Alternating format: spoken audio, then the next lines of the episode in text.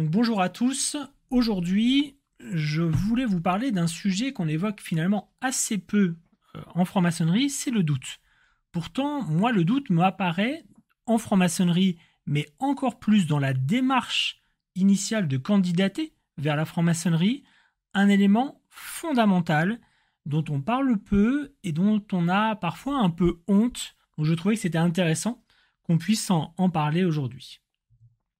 Bon, premièrement, comme je vous l'ai dit, je vais surtout vous parler de la candidature.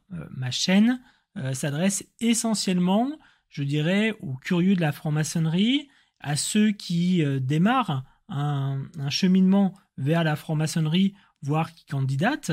Je m'intéresse un peu moins aux francs-maçons qui sont là depuis plusieurs années. Il y a d'autres chaînes sur YouTube qui font des vidéos très bien. Je pense notamment à Jean-Laurent Turbet, je pense aussi à Hervé. En tout cas, moi, je m'adresse plutôt aux profanes et à ceux qui sont sur le cheminement. Et c'est justement le doute dans ces cas-là qui m'intéressait ce soir. Alors, on va voir le doute de ce que j'appelle les curieux. Pour moi, les curieux, c'est les gens qui finalement n'ont pas forcément une idée très arrêtée de ce qu'est la franc-maçonnerie, pas forcément envie de rentrer non plus en franc-maçonnerie, mais simplement se renseignent, tombent sur des vidéos, tombent sur des écrits et se posent des questions sur ce que c'est. Deuxièmement, les candidats. Je place en candidature tous ceux qui vont commencer à choisir une obédience, envoyer une lettre, éventuellement avoir un parrain, et les échanges qui vont commencer à naître. Je distingue de l'impétrant. Pour moi, l'impétrant, c'est à partir du moment où vous avez reçu un retour positif de la loge, comme quoi vous allez être initié. Mais il y a aussi un doute qui peut s'installer à ce moment-là entre le verdict, entre guillemets, que l'initiation aura bien lieu et l'initiation en elle-même. Et puis, même si, je l'ai dit, j'aborde peu les sujets concernant les francs-maçons et finalement la manière dont ça se passe à l'intérieur, puisque les apprentis ont leurs surveillants, que c'est finalement vers la loge qu'ils doivent se tourner. Néanmoins, je ferai une petite digression quand même pour parler des apprentis nouvellement arrivés qui, eux aussi, sont saisis souvent de doutes et n'osent pas forcément en parler. Alors avant tout, je voulais dire pourquoi est-ce que j'en parle. Pourquoi est-ce que ce soir, je souhaite parler du doute? Tout d'abord parce que je pense que c'est sain et nécessaire, voire, je ne vais peut-être pas dire que c'est une valeur maçonnique, mais en tout cas, pas très loin. C'est inhérent pour moi, en tout cas, à la franc-maçonnerie, et je vous dirai pourquoi. On n'ose généralement pas en parler pendant le processus. Pour ça aussi, j'ai mis cette petite illustration de cette personne qui s'interdit d'en parler, un peu comme un tabou, puisque finalement, quand on est dans ce process de vouloir être choisi, on n'ose pas forcément poser des questions qui sortent un petit peu de l'ordinaire ou montrer notre doute. On a envie de se montrer fort, parce qu'on pense que si on se montre fort, on a plus de chances d'être reçu. Et on évoque parfois la question du doute en franc-maçonnerie, mais on l'évoque finalement en loge, entre guillemets initiés, en tout cas entre francs-maçons, et on va parler du doute de l'apprenti, éventuellement du compagnon, du maître, du franc-maçon en général, mais on ne parle pas, ou quasiment jamais, du doute au niveau des candidats.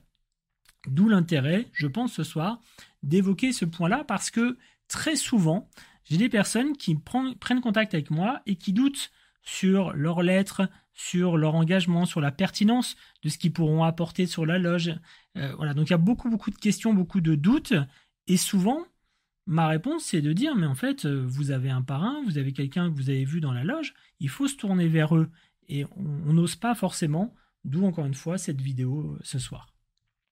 Alors attention, quand je parle de doute, c'est un peu compliqué, parce que le doute, on a vite fait de s'y noyer, d'où cette petite illustration, pour bien définir ce qu'est le doute.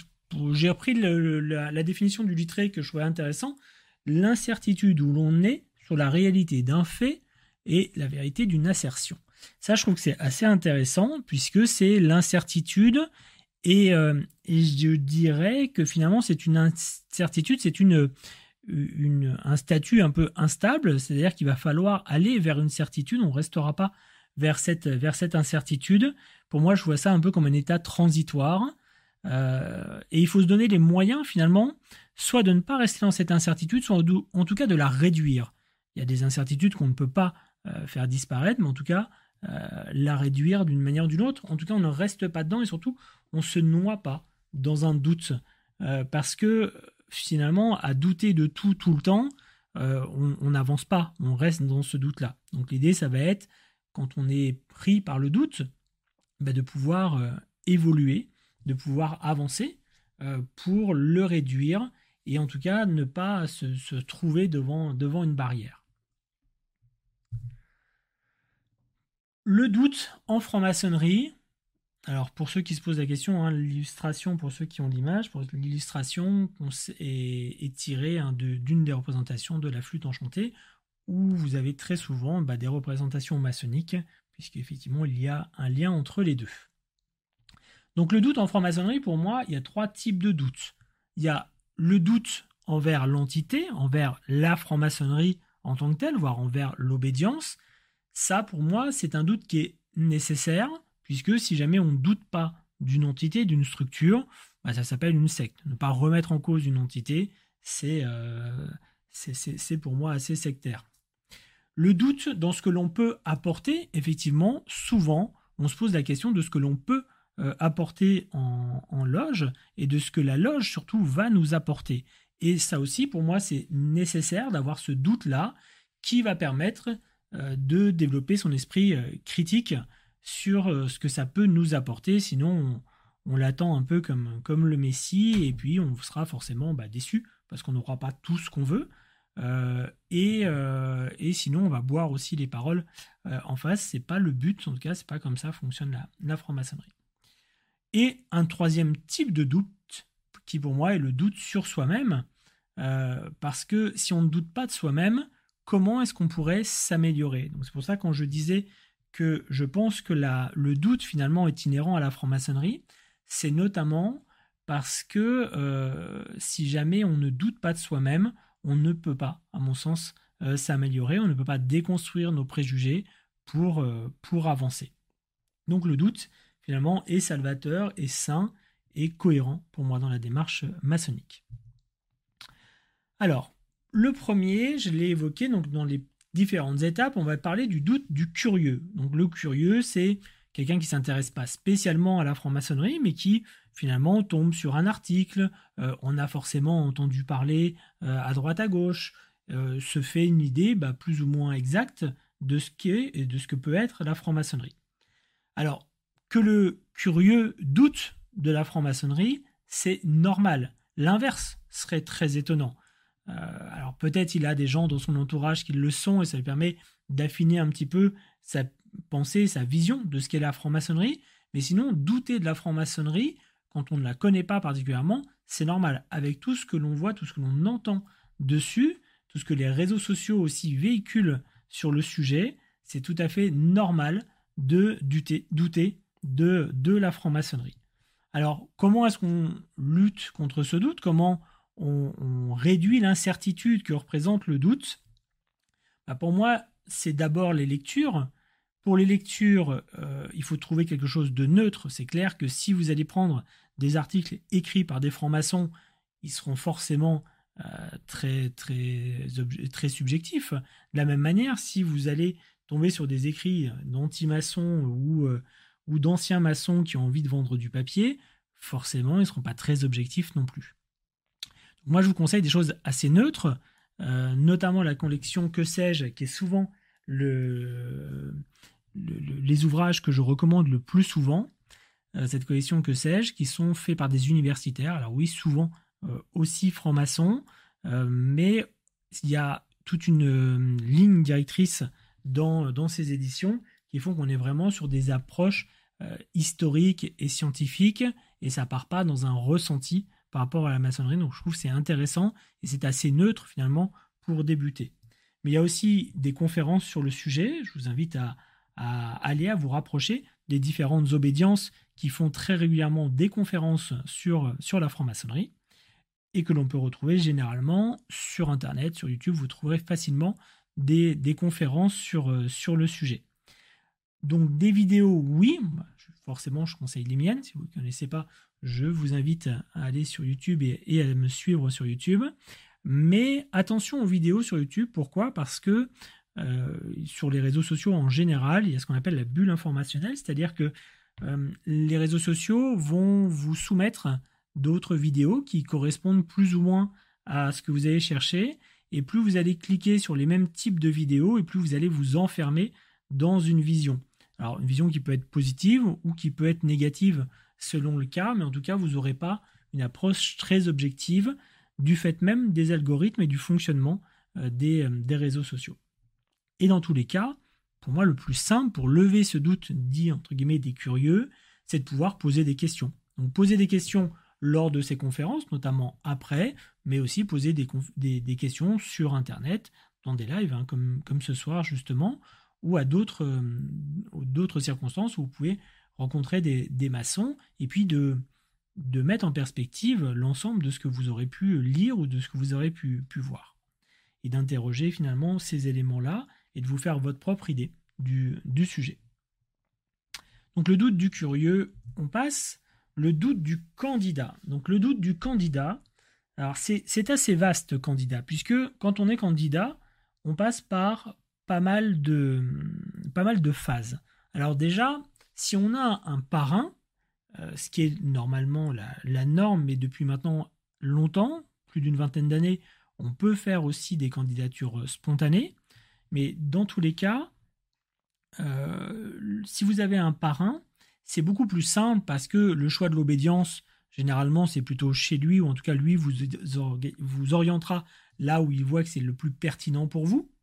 Il vous aidera finalement aussi à toutes les étapes. Donc peut-être, je vais parler un petit peu plus en détail pour ceux qui candidatent sans avoir de parrain. Parce que, encore une fois, si vous avez un parrain, c'est vraiment vers lui qu'il faut se tourner tout le temps. Choix de l'obédience. Choix de l'obédience, c'est pas facile. Il faut lire effectivement un certain nombre d'éléments. Il faut surtout aller lire les sites internet des différentes obédiences pour voir ce qui vous parle le plus, ce qui est plus cohérent avec votre démarche, avec vos attentes. Et là, voilà, il y a un doute. Il faut savoir que le choix de l'obédience, il y a des vidéos d'ailleurs là-dessus. Hervé Lecoq en a fait une. Moi, j'en ai une qui arrive bientôt aussi sur le sujet. Dans tous les cas, vous avez plein d'indices pour savoir l'obédience où vous serez finalement certainement le plus à l'aise. Mais surtout, il faut savoir que pendant la procédure, vous allez aussi pouvoir échanger avec le vénérable d'une loge, avec des frères ou des sœurs, et dans tous les cas, si jamais ils pensent que vous seriez mieux dans une autre obédience, ils vous le diront. Ça, c'est important. Et puis, imaginons que vous rentriez dans une obédience et que ça ne se passe pas comme vous le souhaiteriez, vous pourrez de toute façon changer d'obédience une fois que vous êtes rentré dedans. Ce n'est pas à vie. Le choix que vous avez fait, qui est finalement un peu un non-choix d'aller vers telle obédience ou telle loge que vous ne connaissez pas forcément, vous pourrez le faire évoluer dans le temps. Donc ce choix-là, c'est un premier doute et il est normal. Le deuxième élément, c'est un doute plus personnel, c'est la rédaction de la lettre. Dans tous les cas, que ce soit une candidature spontanée ou que ce soit avec un parrain, à un moment ou un autre, il va falloir que vous rédigiez une lettre pour exprimer votre volonté de rejoindre la franc-maçonnerie.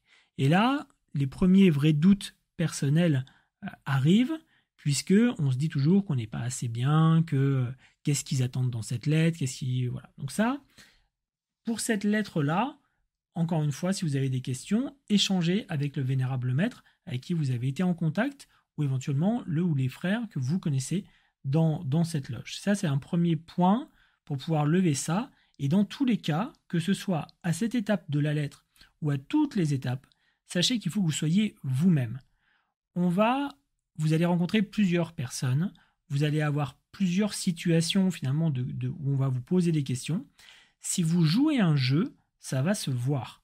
Donc, ayez vraiment en tête que le fait d'être vous-même, au pire, vous allez être refusé, et c'est pas très grave, dans le sens où si en étant vous-même, vous n'êtes pas accepté, c'est peut-être que c'est pas fait pour vous, ou c'est peut-être qu'ils n'ont pas compris finalement qui vous étiez, ça c'est possible aussi, ça arrive très souvent, mais voilà, au moins vous aurez été réglo avec vous-même.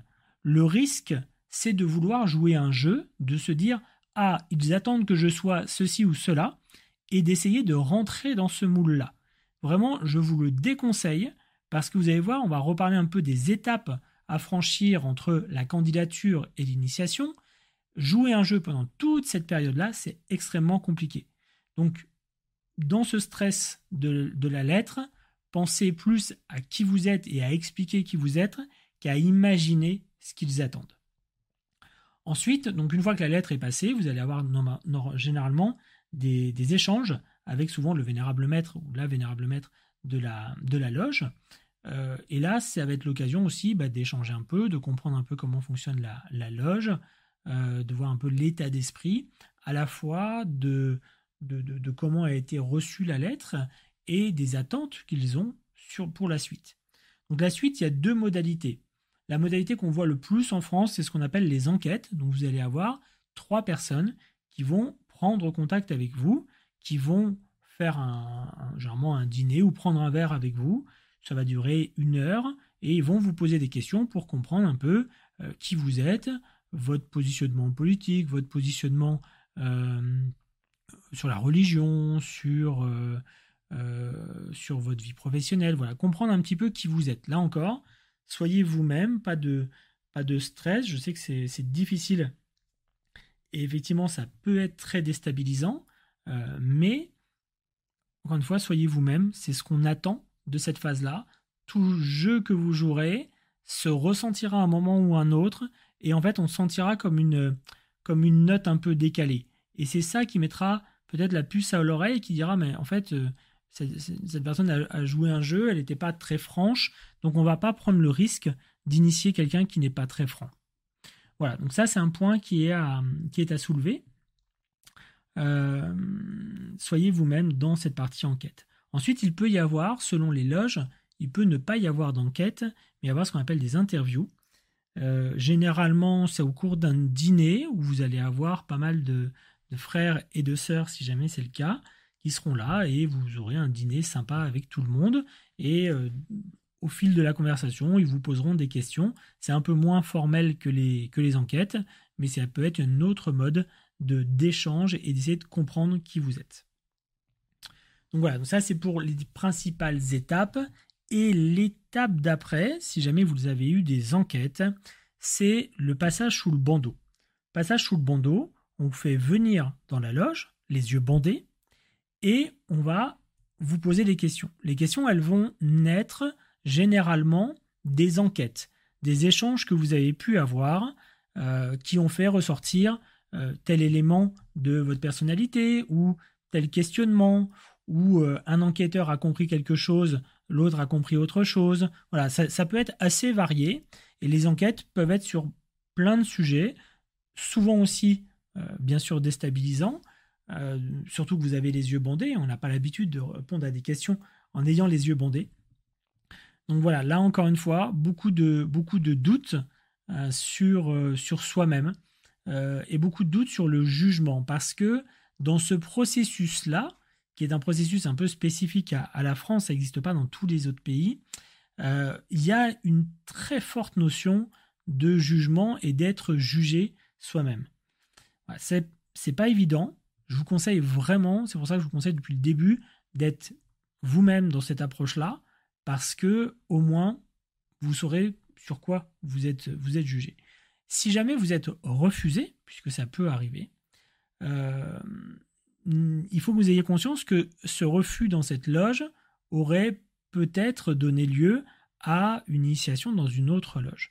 Parce qu'il n'y a pas forcément de critères précis sur qu'est-ce qui est une bonne ou une mauvaise réponse dans l'ensemble de ces process-là, ou de ce qui est vraiment attendu. On veut l'attente de base, c'est quelqu'un qui puisse réfléchir, avec qui on puisse échanger et qui soit désireuse de rejoindre cette réflexion et ce travail sur soi et ce travail en général qu'est la franc-maçonnerie. Mais c'est pas très décrit, il faut être libre et de bonnes mœurs, donc libre, normalement c'est à peu près bon, et de bonnes mœurs, c'est un sujet assez large et qui n'est pas défini. Généralement on le définit comme ne pas d'avoir un casier judiciaire vierge, Mais au-delà de ça, c'est assez limitatif hein, de dire ça. Donc vraiment, ayez en tête, si jamais vous êtes refusé, que c'est un refus dans cette loge, qu'il y a peut-être quelque chose qui n'est pas passé. Moi, j'ai déjà vu des personnes refuser alors que c'était juste une incompréhension de certains par rapport aux enquêtes, où ils étaient complètement, je connaissais la personne par ailleurs, ils étaient complètement à côté de la plaque, c'était une mauvaise analyse, mais c'est le risque de ces moments-là. Donc, c'est pas très grave, si jamais il y a une incompréhension, on ajourne finalement le vote, et 6 mois après, un nouveau vote peut se faire, une nouvelle procédure de passage sous le bandeau peut se faire, et généralement, là, ça fonctionne. Sauf si là vraiment il y a un point, mais s'il y a un point vraiment gênant, le fait d'avoir été condamné, le fait d'être d'extrême droite, tout ce genre de choses, on vous le dira vite. Mais s'il n'y a rien de bloquant, normalement la deuxième fois ça passe, il n'y a pas de raison que ça ne passe pas. Dans tous les cas, dans tous les moments de doute de la candidature, puisque forcément il y en aura, il faut échanger au maximum. N'ayez pas peur d'échanger sur vos doutes, d'une part aux vénérables que vous aurez vus au début, voire même de vos enquêteurs. Alors, certains enquêteurs se prennent vraiment pour, limite pour des policiers, donc vont faire un interrogatoire un peu en règle. C'est très très très très rare. Généralement, c'est un échange assez cordial et on vous demandera régulièrement si vous avez des questions. Et il ne faut pas hésiter à répondre, à dire oui, j'ai des questions, et évoquer ces questions-là. Il n'y a aucun problème à ça, il n'y a aucun tabou. Si vous avez des doutes, parlez-en, échangez avec, et soit effectivement, on vous expliquera, on vous aidera à lever ces doutes-là, ou alors on vous renverra vers peut-être des livres, vers des vidéos ou autres qui vous permettront d'avancer sur ces sujets-là. En tout cas, restez pas seul avec ça, notamment sur des doutes personnels de bah tiens, moi aujourd'hui ma situation personnelle est telle que je ne sais pas si c'est le bon moment pour pouvoir rentrer en maçonnerie, ou je n'ai pas l'instruction, j'ai pas un bac plus 5, est-ce que j'aurai les connaissances finalement pour pouvoir participer aux travaux. Vraiment, tous ces sujets-là, abordez-les sans crainte, et on vous y répondra, et éventuellement, parfois, on vous dira, maintenant, là vous serez peut-être mieux dans une autre obédience, ou à un autre endroit, parce que bah, je sais pas, la question religieuse, par exemple, peut être importante pour vous, ou au contraire, de ne pas du tout vouloir être dans une démarche qui peut être en lien avec le religieux, donc on vous réorientera vers une autre obédience. Dans tous les cas, n'hésitez pas. Pendant cette phase de candidature, n'oubliez pas non plus que vous pouvez refuser à tout moment, vous pouvez dire, vous pouvez vous retirer. Hein. Ce n'est pas parce que des gens ont passé du temps sur votre candidature, à vous accompagner, à échanger avec vous, ils le prendront pas mal que vous mettiez un stop à cette procédure, parce que finalement, on va préférer que vous arrêtiez le plus tôt possible, quitte à reprendre hein, par la suite, il n'y a aucun problème, plutôt que d'aller jusqu'au bout et que vous ne vous sentiez pas bien. Et finalement, vous aurez fait perdre du temps et à vous et aux autres. Et comme vous aurez une expérience qui ne sera pas très bonne, de toute façon, vous ne reviendrez pas. Donc, dans tous les cas, n'hésitez pas. Si dans le process, vous ne vous sentez pas à l'aise, vous en parlez. Si vous voulez arrêter, vous arrêtez. Il n'y a aucun problème. On ne vous en tiendra jamais rigueur. Ensuite, le doute de l'impétrant. Alors, j'ai volontairement mis une illustration, pour ceux qui voient l'illustration, qui n'a absolument rien à voir avec une initiation. Je trouvais marrant de le faire, ça fait partie des fantasmes autour de la franc-maçonnerie. Donc le doute de l'impétrant, donc j'ai mis comme limite hein, tout à l'heure à l'impétrant. Pour moi, l'impétrant, c'est celui à qui on a dit oui pour qu'il intègre la loge, mais entre le moment où on lui a dit oui et le moment où la cérémonie arrive, il peut se passer plusieurs semaines, plusieurs mois, et c'est une phase de doute que l'on néglige assez souvent. Les francs-maçons finalement, puisqu'ils ont aussi leur calendrier à gérer, dire bon ok, on a dit oui à un tel, bon on va l'initier dans un mois, et on le délaisse souvent le candidat, surtout quand il n'a pas de parrain, pendant cette période-là. Voilà un petit peu pour le point. Donc on peut se dire qu'on devrait être serein, c'est-à-dire qu'on a passé quand même une étape qui était importante d'enquête, d'échange, de lettres, d'approbation, de passage sous le bandeau, de vote. Enfin, c'est long hein, et c'est compliqué. Et finalement, quand on vous a dit oui, ouf, on devrait être un peu serein. Généralement, on souffle, effectivement, mais on n'est pas vraiment serein parce que on va commencer à fantasmer un peu ce qui va se passer, notamment la cérémonie d'initiation dont on aura beaucoup entendu parler. On va s'imaginer un peu tout et n'importe quoi. Là, c'est un des rares moments où je vais vous dire, à partir de ce moment-là, arrêtez de lire des trucs sur la franc-maçonnerie. Arrêtez, parce que forcément, vous allez par curiosité vouloir aller voir un petit peu plus de détails sur la cérémonie en elle-même, sur ce qui va se passer, sur comment ça va se passer, etc. Et vous allez commencer à mettre un peu le doigt dans l'engrenage et à vous spoiler, entre guillemets, à vous révéler ce qui risque de se passer pendant l'initiation. Vraiment, cette phase-là, pour moi, c'est la phase où il faut que vous preniez le moins la tête, entre guillemets, sur la franc-maçonnerie. Voyez ça comme des vacances. Vous avez passé un moment complexe dans cette procédure qui va vous mener à l'initiation. Vous avez eu des éléments de jugement, vous avez eu pas mal de choses. Profitez du moment, profitez du oui qui vous a été donné. Ne lisez pas trop, pensez à autre chose. D'ailleurs, à la limite, vraiment, mettez la maçonnerie de côté pendant ce moment-là. C'est encore une fois, un moment de vacances avant que les choses sérieuses ne commencent.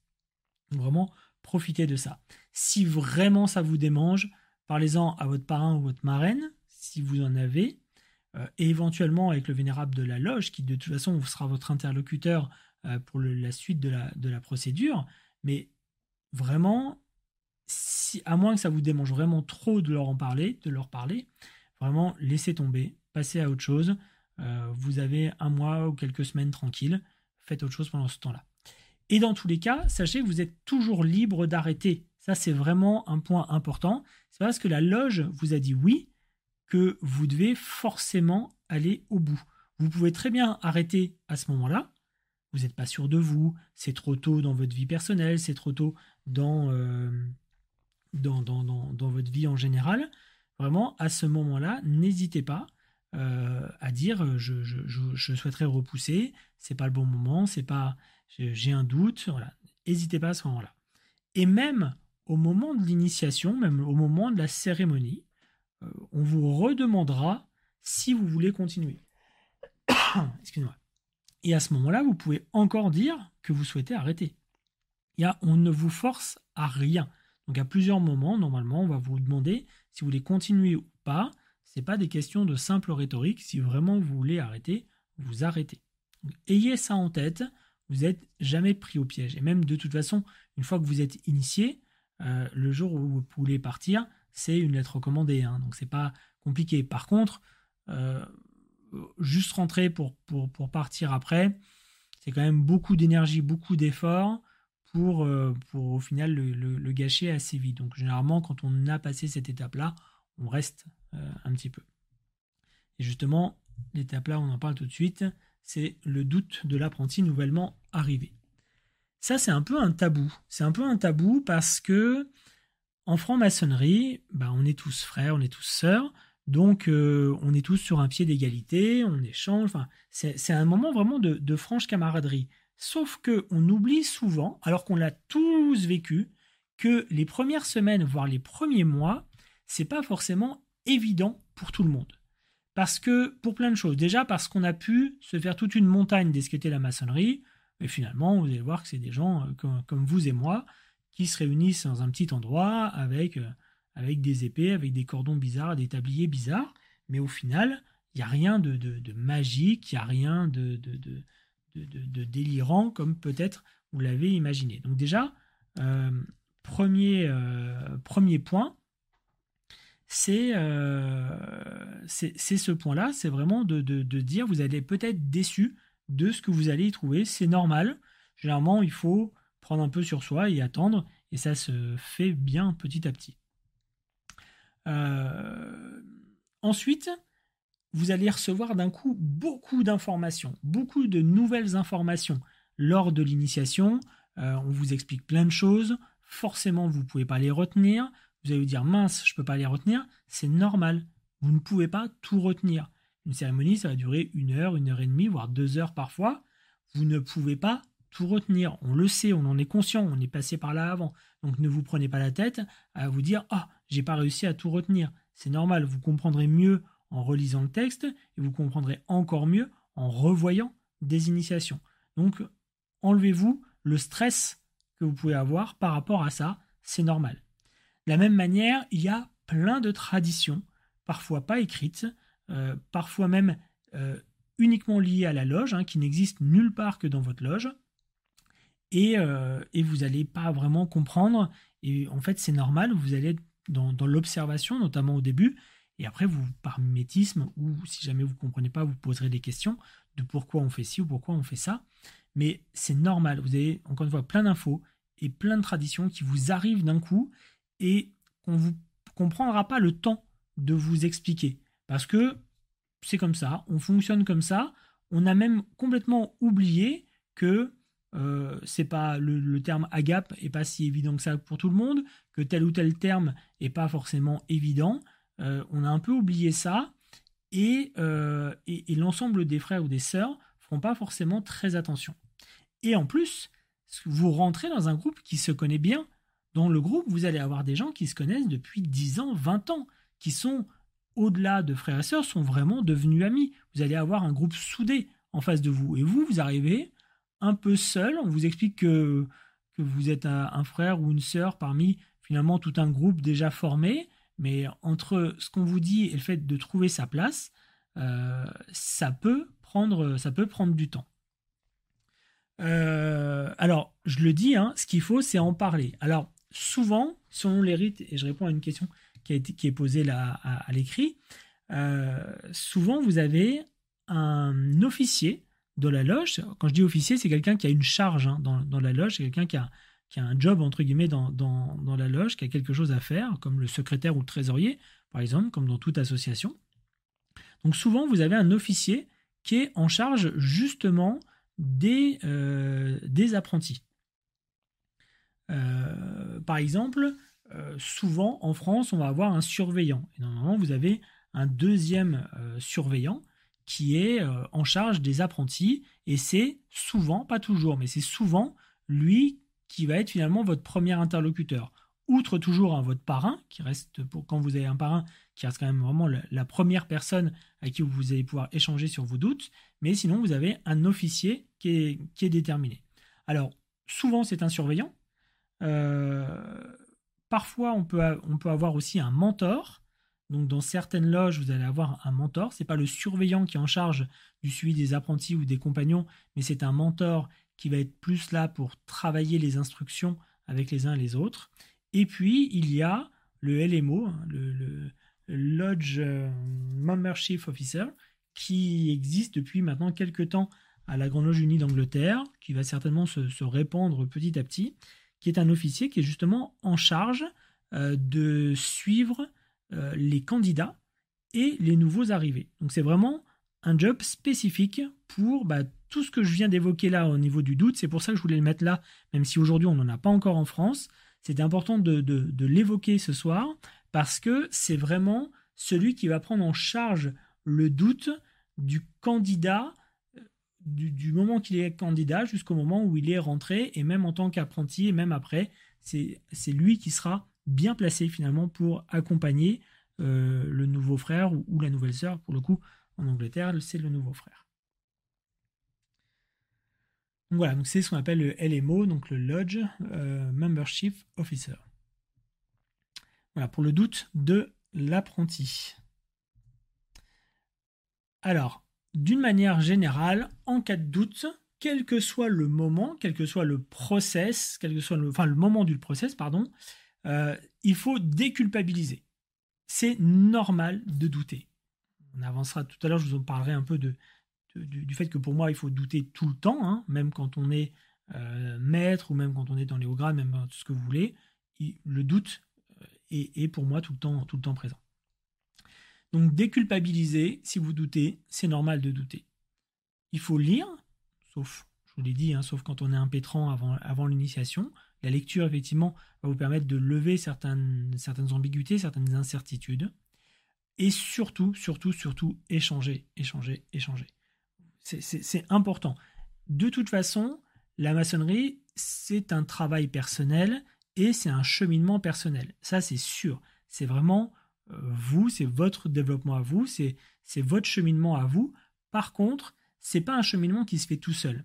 Il y a d'autres traditions ésotériques qui sont beaucoup plus, je dirais, personnelles. Je pense notamment au martinisme, où là, le fait d'être dans une loge, d'être entouré, etc., n'est pas une condition nécessaire à la transmission et au travail sur soi. La franc-maçonnerie, c'est un peu différent. La franc-maçonnerie, ça se fait en loge. C'est pas un maître et un apprenti. C'est pas, ça fonctionne pas comme ça. C'est vraiment dans la loge. Donc la notion d'échange, elle est importante et on ne chemine pas en étant tout seul et on ne chemine pas en n'ayant qu'un seul référent, qu'un seul maître en face. Le cheminement, il se fait pas avec une seule personne en face, il se fait avec du monde finalement en face. Et effectivement, je parlais des martinistes et le rose-croix, c'est un peu pareil aussi. Alors, la maîtrise du doute. J'ai voulu finir là-dessus parce que je me demande finalement si maîtriser le doute, c'est pas ça, être maçon et être un maître maçon. Parce que pour moi, le doute, il est nécessaire en franc-maçonnerie, parce que sinon, comment progresser? Comment se remettre en question? Comment lutter finalement contre ses préjugés, contre ses mauvaises habitudes, si jamais on ne doute jamais? Donc pour moi, le doute, il est vraiment à la base de la démarche maçonnique et du cheminement maçonnique. Mais, comme je l'ai dit, il faut apprendre à le maîtriser. C'est intéressant d'ailleurs que la notion de maître est très importante, bien sûr, en franc-maçonnerie. Et finalement, on ne sait pas vraiment maître de qui ou de quoi, mais est-ce que ce n'est pas finalement déjà le maître de son propre doute? Est-ce que ce n'est pas déjà l'objectif de chaque franc-maçon et de chaque maître? Et puis, bien sûr, cette réduction, cet apprentissage de la maîtrise du doute, cette réduction de l'incertitude dont je parlais tout à l'heure, ça passe par la connaissance et aussi par l'expérience. Connaissance et échange, hein, comme on l'a dit tout à l'heure, et aussi par l'expérience. Voilà un petit peu, moi, ma vision, et que finalement, ce doute, on l'évoque très peu en franc-maçonnerie. Je trouve ça assez dommage, parce qu'on devrait le mettre de manière plus centrale. Alors, pas au niveau des vertus cardinales non plus, mais c'est un élément, un moteur, en tout cas, que l'on voit souvent, en maçonnerie, qui, à mon avis, devrait être un peu plus présent et officialisé. Je vous ai mis quelques citations. Je ne suis pas très citation, hein, généralement, mais je les trouvais plutôt pas mal. Aristote qui dit que le doute est le commencement de la sagesse. Ça rejoint ce que je vous disais, que pour moi, c'est un peu un début de cheminement en maçonnerie. Le doute est l'école de la vérité pour Francis Bacon. Pareil, c'est pour moi le cheminement que j'évoquais. Et ce qui est bien problématique, notamment dans la vie de tous les jours, c'est que l'ennui en ce monde, c'est que les imbéciles sont sûrs d'eux et les gens sensés sont pleins de doutes. Voilà, et c'est un peu, des fois, ce qui est un peu compliqué de vouloir amener notre méthode maçonnique à l'extérieur. Des fois, on a un peu de limites. Parce qu'on a pris des habitudes qui fonctionnent, je dirais, entre gens civilisés et qui ne sont pas toujours évidentes à exporter. Voilà un petit peu ce que je voulais moi vous dire sur le doute. J'espère ne pas avoir été trop long. J'espère surtout que pour ceux qui sont dans un cheminement pour rejoindre la franc-maçonnerie, ça vous aura aidé à y voir un petit peu plus clair et à ne pas vous mettre une pression sur les épaules trop importante sur le sujet. Je ne dis pas, et je dirais jamais, que la franc-maçonnerie, il ne faut pas le prendre au sérieux. Au contraire, c'est quelque chose qu'il faut prendre très au sérieux. Mais ce n'est pas parce qu'on prend quelque chose au sérieux qu'il faut se mettre une pression incroyable sur les épaules, sur ce qui est attendu en termes de savoir, de savoir-faire, de tout ça. Voilà. Venez avec votre personnalité, venez avec votre volonté de bien faire, avec votre capacité de travail, parce qu'il va falloir travailler, et surtout votre bonne volonté, c'est vraiment l'élément le plus important, et le fait d'être prêt à travailler sur soi et à se remettre en cause.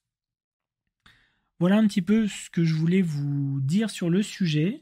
Là, on se retrouve bientôt, soit en live, soit dans les vidéos, ou sur les réseaux sociaux. Merci et bonne soirée à tous.